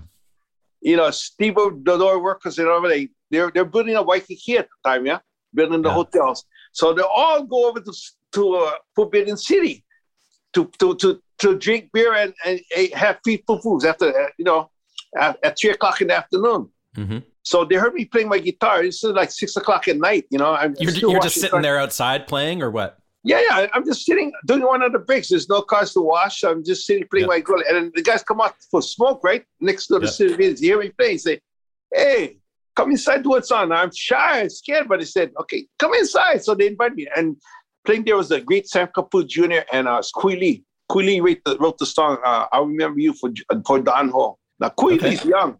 You know, Yeah. he's young. He's, uh, he's in his 20s. And I, I'm only 11, you know, 12, 13 years old. I go in, I do that one song. This is the one song. Took me like three minutes.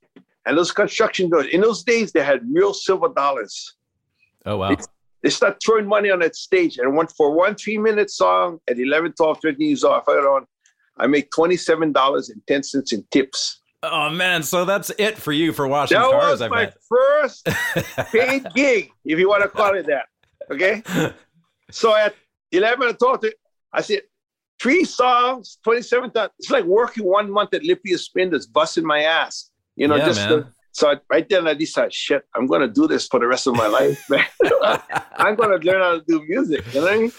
So, I did, get- did, you song. start going down there like every weekend and playing and No, no, I, playing for no, tips? I play. I'm, I'm washing cars now on Fridays and Saturdays. So if I come on a Friday and they- they see me, they come, hey, come on, do a song. So I'm playing there almost two two nights a week,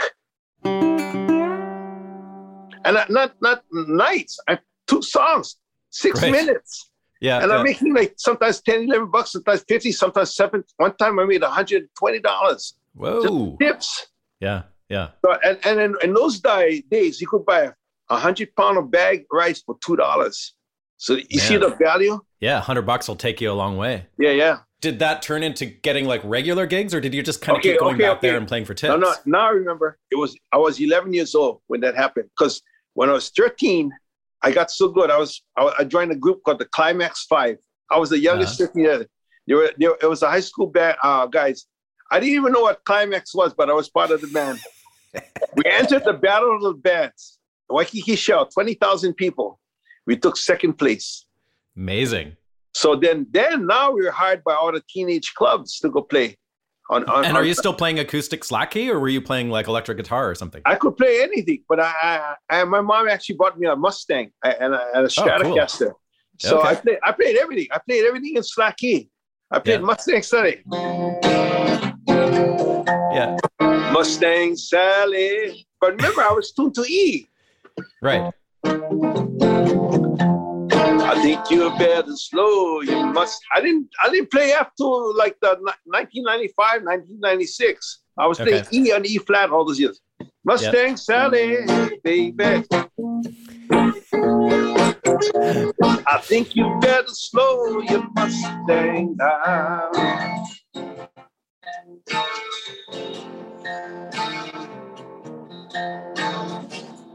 Get a little over. I have to put your big feet on the ground. You should make a record of Wilson Pickett tunes, man. What? You should make an album of Wilson Pickett songs. All I want to do is ride along Sally. Ride, Sally, ride.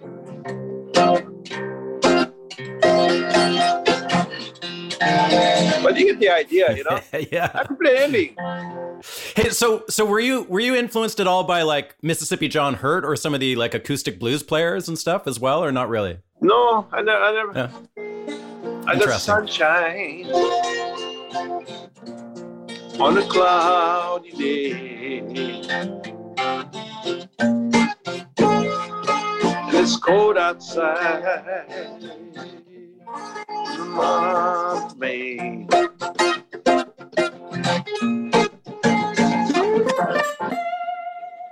Just stay there, keep playing.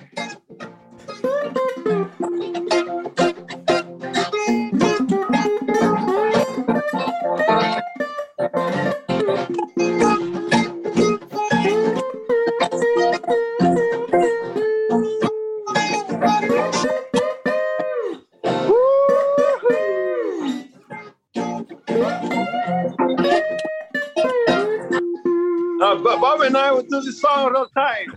He loves us. I let him just go for it. Yeah, just hold his key all the night. Yeah. Because didn't make this last song last for 20 minutes, you know? Sure. but then, then you know, all that kind of stuff. But, but I learned everything. I played everything is slack key.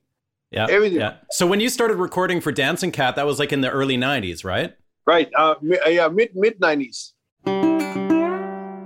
that record, Drenched by Music, is that the first one that you did for them? Yeah, and then see, my brother and I, uh, we went to sale on the Big Island. Yeah, and and somebody was selling this uh this TEAC four track.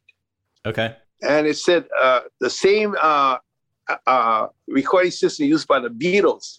Yeah. So we so impressed. So my brother and I did uh we did about seven, maybe twelve albums on our own on the little machine, and they only had oh, four cool. tracks we need. didn't have we didn't even have electricity where we lived. We had a generator.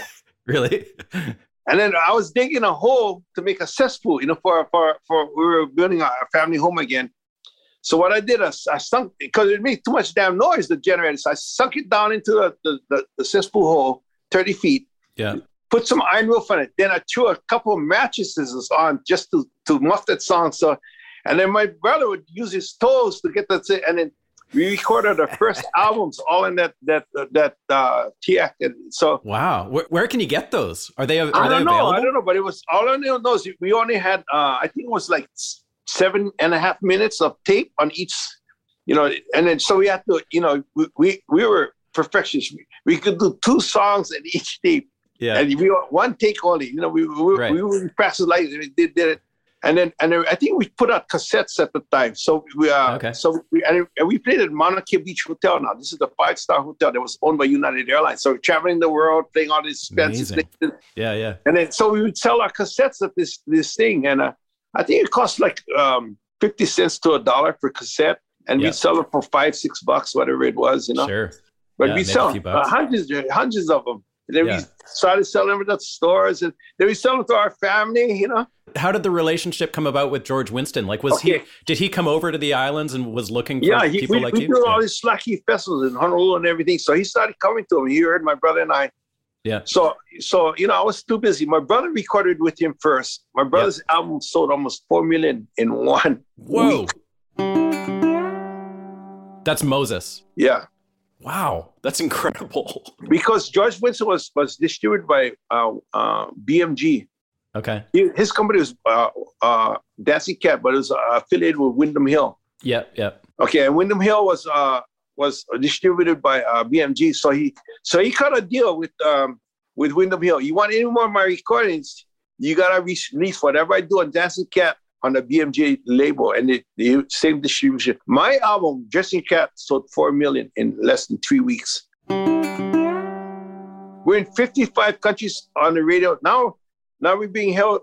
Uh, uh, uh, NPR and other radio stations and uh, Yeah. Canada, Great Britain, they're hearing us. So it's George made us famous now, we're doing tours. Instead of playing for 50 bucks a night, you know, Yeah. in a hotel or, you know, a bar, we're going to, I played at Carnegie Hall twice, each gig $50,000 instead of making 50 bucks a night, $50,000 in one night. You see the difference? That's incredible. Yeah, I see. yeah. wow. Yeah, so he so that was a real game changer then for for everybody sort of playing that kind of music. not only that, he he'd pay us uh, hundred bucks an hour for going to the studio recording. Yeah. I, I probably made two hundred fifty thousand dollars of studio times because George would say he was he wasn't interested in- in the only the music. He'd say, "Okay, um, play this one song in a hundred different tunings." Okay. Okay, so then you know I could stay there all night. I could play one song. One time I played one song for twelve hours, and I got paid twelve hundred bucks. So I wow, just I wish I could do that. You know what I mean? Yeah. And he didn't care what he Amazing. did. He was he was really like a librarian. He wasn't recording Yeah. us to. So did he have a did he have a studio on Maui or something? No, Or- no, no. What he did is he he would rent a studio for like you know, uh, five thousand a day or whatever, and he bring us all in. He bring all the different artists. Led would go there, and well, anyway, this one guy that we all learned from um, had uh, had uh, epilepsy, so he couldn't go to tour, but but but he was the best uh, guitar player. I can't even think of his name, but um, Led plays a lot of his songs, Opihi Moi Moi and stuff like that. Uh-huh. Yeah. But he started recording over Sonny uh, Sonny Chillingworth. Was that on the mainland? Were you guys flying in? to No, no, main- no. We, Oh, we, here. well, well, we we recorded in Honolulu. Okay. Then, then, then, then when we started touring the mainland on the way back home, he said, "Okay, I, I'm going to book the whole week." So I'd pay 12 hours a day for a whole week, and he paid me 1,200 bucks a day. Sweet. I go to the studio at six o'clock at night, and I come out of the studio at six o'clock in the morning. so he's in Santa Cruz, right? That's where he lives, I think. Yeah, yeah, but but the studio Okay. was in uh, Different Fur was located in San Francisco. Oh, different fur. Okay, I know that place. Yeah, different Fur, and, and what, I forget the guy's name. We call him uh, Hojo Howard Johnson. Yeah. You know, heard, Howard Johnson did all of the stuff for BB King. Uh, Do you mean the the tuba player Howard Johnson? no, no, uh, he was a uh, he was a uh, a studio Like, guy. Okay. he did the. Beatles. He did the you know the Kinks. Uh, what, what anyway? He, he did all these blues bands. He did uh, Santana. Okay. He was he was the the, the studio, and, and it was it, it was in different fur in San Francisco. Across the street, I remember there was a, a place. I I can remember all the places because I love to eat. It- you know, and and I, I even talked to the guy. I would bring my own fish from the from from over here. Really? A big fish. I ship him stuff, and he'd cook it up for me. So I, I'd be in the studio, and I come Yeah. out and you know, you know, I'd bring fish, I'd bring pork, or all kinds of stuff over there. Wow, cool. cook, Yeah. There's a song on that on that first record you did with him called Queen's Jubilee. That like is is that an original song of yours or is that a no, traditional? no, What's- that song was written by Queen Liliuokalani in 19, 1877 for the Queen's Jubilee for Queen Victoria. that for me is like one of my favorite slack key pieces of all time. I uh, your recording of it. I I love that recording. Okay, let me tell you what happened is I got to play the same song. Remember, I went to Queen the That's Jubilee in 19, 1977. I played the same song for Queen of England. And Whoa. that's what got me my ticket to, to learn about uh, George, uh, how my name was George Kahumoku. Yeah, yeah, amazing. So, is, is that an amazing story Yeah. too? Yeah. So is that a is that a really traditional song, or was is that your arrangement that's different from other people's arrangement of it? Why Queen Queen Liliuokalani wrote wrote that song, and you know, uh, I play slacking, and we all do like like jazz. Mhm. There's no there's no we just get a regular melody line, and then we just Yeah. kind of you know, uh, you know, just go off from there. Right, right. So so so like I added some Celtic stuff in there.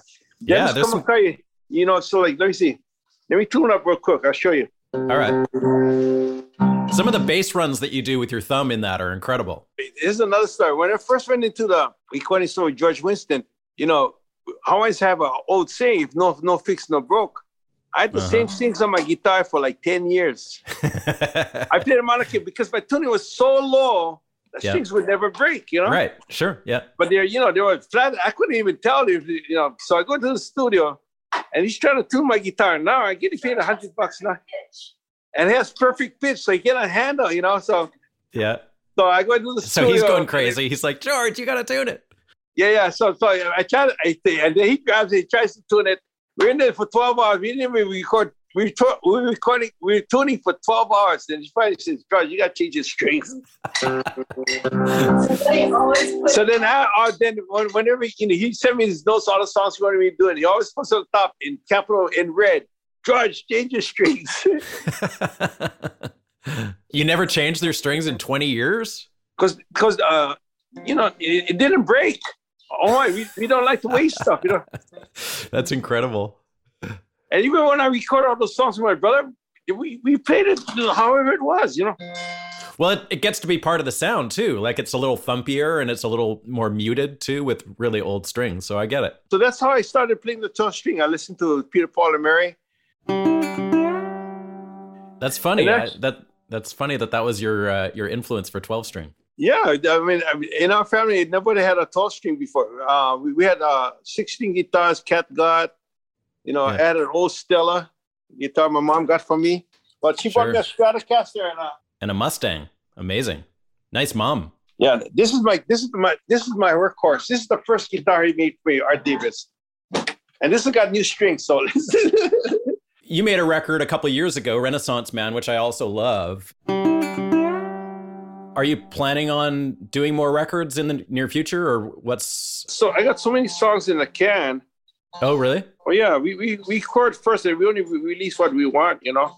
Yep, yep. But We probably got a thousand songs in a can someplace. Is it still with Dancing Cat? Like is is Dancing Cat still happening? Well, with- what happened is Dancing Cat, you know, my brother-in-law decided to concentrate on so even the stuff I did with Bob Brozman. Did you get that album? I have it. Yeah, I have all Brozman stuff. Yeah. Okay, well, well but when I, Bob and I did it, we was going to release some Dancing Cat, but you know, he has he has a lineup of all the different things that it would have taken us 20 years before we could release.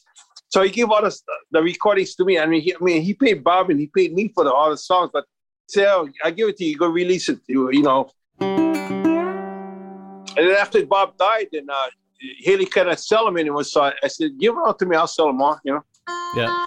So are those gonna are those gonna come out? Some some more collaborations with Bob? I don't know. There's a lot, lot, lot in there, but uh, you know, uh, uh, we haven't actually gone back to that again. That's that's a good idea, though. We should do because there's there's a lot more stuff. We already re- released like 16 songs. There, we did over uh, 200 recordings together. Whoa. Bob and George Winston must must have been friends, right? Oh yeah, they're they're they're, they're friends before I was friends. Okay. And, as a story about Bob, nobody wanted to be recorded with Bob because he's a haole boy. Yeah. Yeah. No, I'm not kidding. Nobody, uh, they wouldn't show up. Led wouldn't show up. Cyril wouldn't show up. So I was the first guy recorded with Bob. Really? And then after they saw that, but but then then, but mine didn't get released until afterwards because they said, hey, this guy's a good guy. You should try him, you know. And then, then they finally, you know, because Hawaii's a prejudice. I'm not kidding. They don't want Right. to show the tunings. Uh, I was the only guy who was on. In fact, I started doing workshops where to teach all of these tunings to other people. You know, so so that you know, I don't care if you what you know. I'm into the music. I'm Right, not into right. the, the race or anything. Did you get a chance to see any of the of the other generation of Hawaiian players like Sol Hoopii or uh, or Tau Moe or anybody like that? Did you ever get a chance to see those guys? Yeah, I knew, I knew, I knew, I, I knew Tau Moe. You did? but I didn't, I didn't see. I, only thing I saw saw uh, saw was um my my dad worked uh a stint when he worked for Fish and Wildlife. Um, Gavin would come out and play music in our backyard all the time. So my Wow. dad, my dad, but my dad played a slack slacky guitar for uh Juno Kiabe. So so so that that's what that his connection with was the music world. Okay. And when, when he come home, you know, he come home for 18 months and uh, 18 months, then he go play music at the Genoa. Then he go back on the road and, you know, What was Tau Moe like? Did he tell you a lot of cool stories about tour? Because he toured the world. He spent a lot of time in India and stuff like that, right? yeah, yeah. He he was, the, the thing about Tau Moe and his wife is that they were really missionaries. They were Mormon missionaries. Did you know that? Oh, I didn't know that. I wondered what I wondered why he did so much traveling, but that was probably why. Go out, out in the world, you know, he was he's a Mormon missionary, and, then when he went Oh. to India, you know, and they, they got actually, I think they got stuck in India because of World War One and World War Two, but he was there for a long damn time. Yeah. So that's when he started teaching. Uh, but they were all Mormons. They were Mormon missionaries. His Hawaiian playing influenced a lot of Indian music too. Like there's a lot of Oh, slide yeah. guitar in India because of him, I think, right? Oh yeah, de- definitely. Uh, what's his name? Uh, when I when I did Bob's wedding in uh in uh in California, what's his name? Kabadish or whatever. I can't remember. What's that? Debashish Bhattacharya. Debashish. Yeah, I played with Debashish too, and what a Me great too. player, I know you Debashish. Yeah. Yeah, yeah, Debashish and all of those guys. Yeah, so Yeah. so th- that that's how you know. And then there was a whole bunch of guys. I mean, there was over 200 players that came to Bob's thing that he played with you all over the tour. We saw, I was just one of them, you know. Yeah. But I, but I got to tour with Bob. Uh, we, we did we did the whole U.S. Did you play the Winnipeg Folk Festival with him in like in or, or probably around that year, ninety nine? Yeah, yeah. We, we played a lot of uh, festivals. I was there. I, I, I was playing the festival that year, so I saw. I there was like it was like I think it was you and and uh, there was a guy from Okinawa and there was a guy from Greece. Uh, there was like a whole. It was like nine people on stage. anyway, uh, yeah, Bob taught, influenced these guys too from all over the world. You know, to Yeah, he was really nice to me. I spent a lot of time with him at his, uh, you know, I visited his house a number of times, and I, I met him in Slovakia of all places, and he uh, he was a big influence on me for sure. It was, you know, I did a lot of shows with him over the years and uh, had some fun. You know, if it wasn't from him, Tau Moe wouldn't have all his albums coming back out again. He was the one Yeah, who was really, really, behind Tau Moe and his wife and all for sure. Yep. And Tau Moe was old. He was like his 90s, 95, 96, 97 years old. You know, Yeah. Bob was just uh, incredible how he hung out with Tau Moe and spent the time. Well, thank you so much. And, uh, you know, anytime we want to do this again, but it's, I, I don't know if we, did we talk enough about slack key or was it was all over the map? Just hearing the history is fascinating, and I just love to. To, to have you tell some of those stories, and I, you know, I, I don't think there's a lot of information about that kind of stuff out there. So it's fantastic to hear you tell some of this stuff. And yeah, I mean, that's the beauty of of what I do here is like it doesn't really matter what we talk about so much as as you know just getting into stuff. So thank you. Yeah, and- then uh, if you ever come to Hawaii, I have a show that's been going on for 18 years. I have to off a workshop. This what is this? A 26th, 27th year? It's a oh, 23rd annual. I guess we got because of the COVID. Uh, we go, we're going to have uh, Larry Kaapana teaching, Herb Ohta Jr., Jeff Peterson, Sonny Lim. Uh, Oh, wow. We got Jason Jerome, Brad Bradosa, Max Angel teaching, Kevin Brown, Peter Stearns. Anyway, we got a whole bunch of guys who want to come. We teach uh, not only slack key guitar, we teach uh, Hawaiian arts and crafts. We still Hawaiian cooking. We actually teach Amazing. fishing. We teach Hawaiian language, songwriting. We've been going for 23 years. So, so if you want to come, come on. Where do you do that? Is that in Maui or is that on the yeah, Big it's on Maui. It's a, it's a, we have a, a show that we do at Napili Kai Beach Resort. You can call, call um, between, information on the website. yeah, there's more wi- information on our website, I saw that, yeah. kahumoku.com or slacky.com. And starting in June 1st, and uh, we go for about a week. We've been doing it for like for 22 years. Actually, this would have been a 26 year, but because of COVID, we haven't done it for a couple of years, you know? Yeah, and I, I, I love the Big Island too, but what happened is when I, over here, you know, where I lived, there was a lot of bogs, so I had a hard time breathing with all the, Oh, the, yeah. the sulfur and the fumes on the, on the, it was in a south corner valley. It would just stay there for like months at a time, and my nose was always running, always, you know. So I came here and I like I can breathe again. So I, I decided to stay on Maui. Yeah. I get it. Yeah. Yeah. All right. Well, uh, yeah, I'll look that up for sure, and and uh, you know, hope to see you one of these days over there. And thanks so much, George, for doing this. So so uh, and you know, I also played at the what's the name of the place? The Bluebird or something Bird Bird Cafe, Bluebird Cafe in uh in Nashville. In Nashville? Oh yeah, yeah you did. I, okay. In fact, uh, led myself, not led, led Cyril myself and Dennis Kamakahi played with Chet Atkins. Did you ever go to his workshops in Knoxville, Tennessee? No, I didn't. We played there for 12 years. We had 2,000 students every year for 12 years before, uh, before wow. uh, what's his name? Um, uh, before he passed away. But we, we That's did amazing. so. So that's how we started winning the Grammys because all of these guys were our students. You know, Yeah. this is like in the 80s. So they were teenagers up to, you know, 40, 50 years old.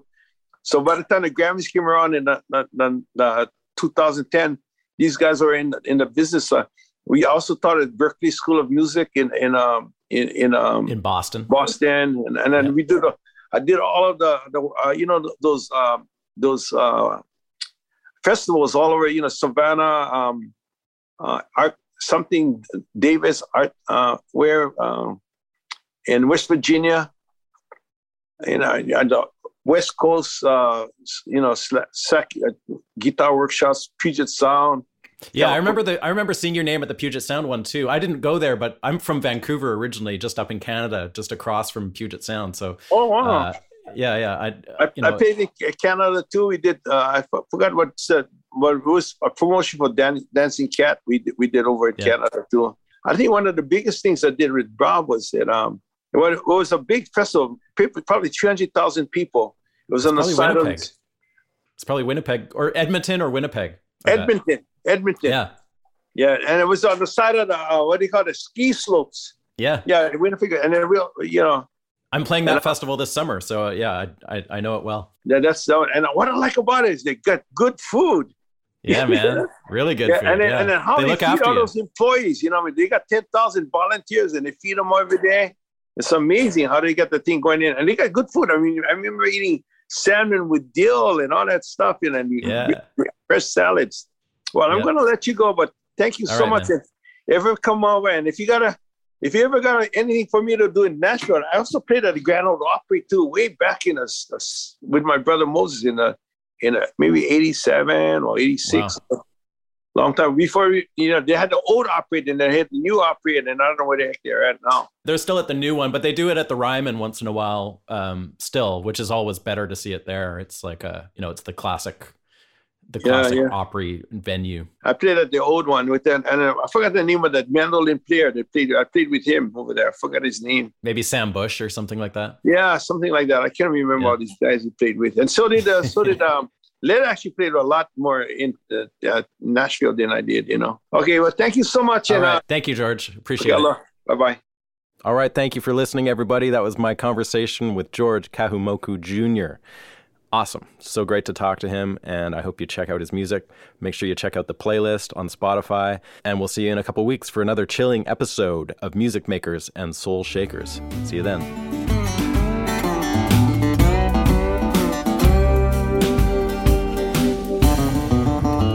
Music Makers and Soul Shakers is produced at the Henhouse Studio in Nashville, Tennessee by Steve Dawson. Please remember to subscribe to the show and follow us on Instagram, Facebook, and YouTube. You can find more info on this episode, including show notes and an audio playlist at makersandShakerspodcast.com. Thanks again to our amazing sponsors this season Ear Trumpet Labs, Union Tube and Transistor, Black Mountain Picks, Izotope, and Spectra 1964. Thanks for listening, and we'll see you next time.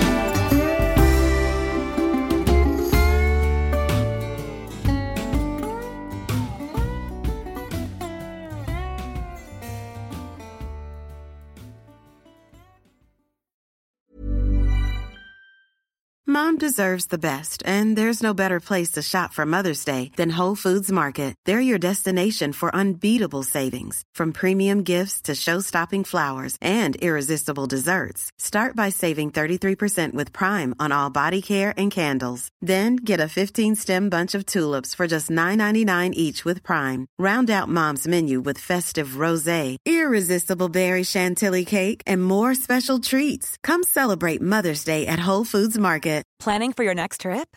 Elevate your travel style with Quince. Quince has all the jet setting essentials you'll want for your next getaway, like European linen, premium luggage options, buttery soft Italian leather bags, and so much more. And is all priced at 50 to 80% less than similar brands. Plus, Quince only works with factories that use safe and ethical manufacturing practices. Pack your bags with high-quality essentials you'll be wearing for vacations to come with Quince. Go to quince.com/pack for free shipping and 365-day returns.